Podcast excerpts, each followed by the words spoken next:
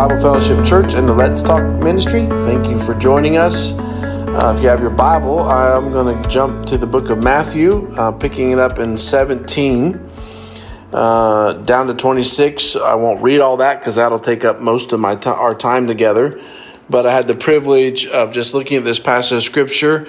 Uh, you've got the Sermon on the Mount, and Jesus is talking to a large group of individuals uh, that are there. And uh, so I want you just to kind of look at the Sermon on the Mount with me from a descriptive um, viewpoint instead of a perspective. We're, you know, what what we should be doing or a prescriptive thing. You know, we need to be doing these these things. One, two, three, four, five. Uh, we're having the chance to do a little bit of this uh, discussion with the guys in the prison on Wednesday nights, and so uh, talking with Steve and Cameron, and and as we go in on Wednesday nights, we're trying to be kind of a descriptive thing. This is what a, a Christ follower kind of looks like and walks in a different way rather than trying to prescribe something and then people try to work harder to make this happen in their lives. And so in the Matthew chapter 5, um, 17 um, through 20 is the part where you read this Do not think that I've come to abolish the law or the prophets. I've come uh, not to abolish them, but to fulfill them. For truly I say to you, until heaven and earth pass away, not an iota not a dot will pass from the law until it's all accomplished. Therefore, whoever relaxes one of these least of these commandments and teaches others to do the same will be called least in the kingdom of heaven. But whoever does them and teaches them will be called great for in the kingdom of God. For I tell you, unless your righteousness exceed that of the scribes and the Pharisees, you will never enter into the kingdom of heaven. So it's hard for us as we read through this, you know, we're thinking about the law. Uh, probably the Jewish believers were thinking at that point the Ten Commandments. Uh, or the Jews of the day. They're possibly even thinking about the first five books of the Bible, and maybe even as far as the law could encompass the whole Old Testament. I was just doing some reading that that possibly three ways you could look at the law. Also, the, the, the, individuals of the day, the Jews of the day, were all about the rules and regulations, yet they're aware of the Ten Commandments.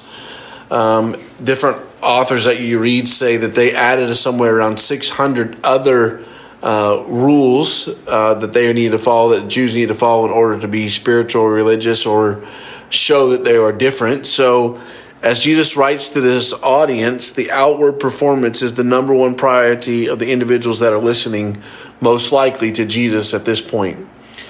And so, one of Jesus's really neat tactics is he's not so interested in the outward performance, but he's interested in the heart. And so, as he's talking to this group, he's saying to them, Okay, I didn't come to wipe out the law, but I came to fulfill it. I came to complete. I came to be that Savior which would be very offensive to a lot of those individuals sitting in that audience. And uh, because they were trying to perform, and Jesus said, Okay, I'm going to take all that away, and I really want to do something in your life when it comes to your heart.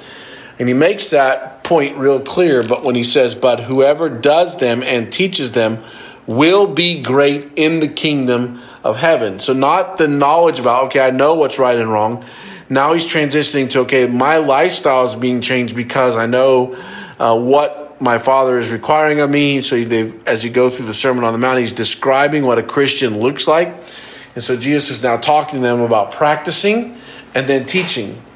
And so today, as you think about Matthew chapter 5, and you're starting out on your on your day, or maybe it's in the middle of the afternoon. I don't know when you're going to pick this up. It's really hard to be able to talk specifically.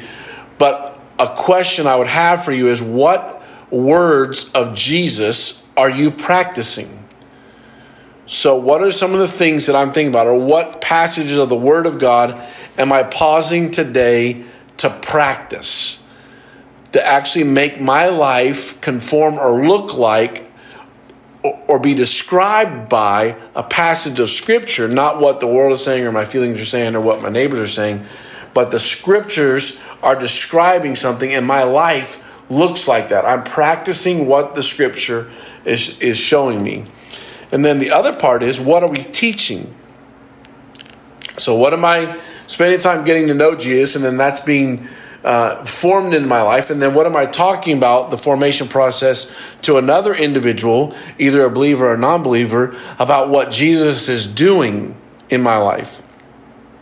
There are so many ways for me to be distracted about what I teach on. There's so many opinions. We could talk about the upcoming college football season. We can talk about the weather. We can talk about politics. We can talk about our neighbor. We can talk about our children. We can talk about our grandchildren. We can talk about a lot of things. But Jesus is saying this Sermon on the Mount, he wants to describe uh, an individual that is practicing the truth of the Word of God and then talking to others about that truth of the Scriptures.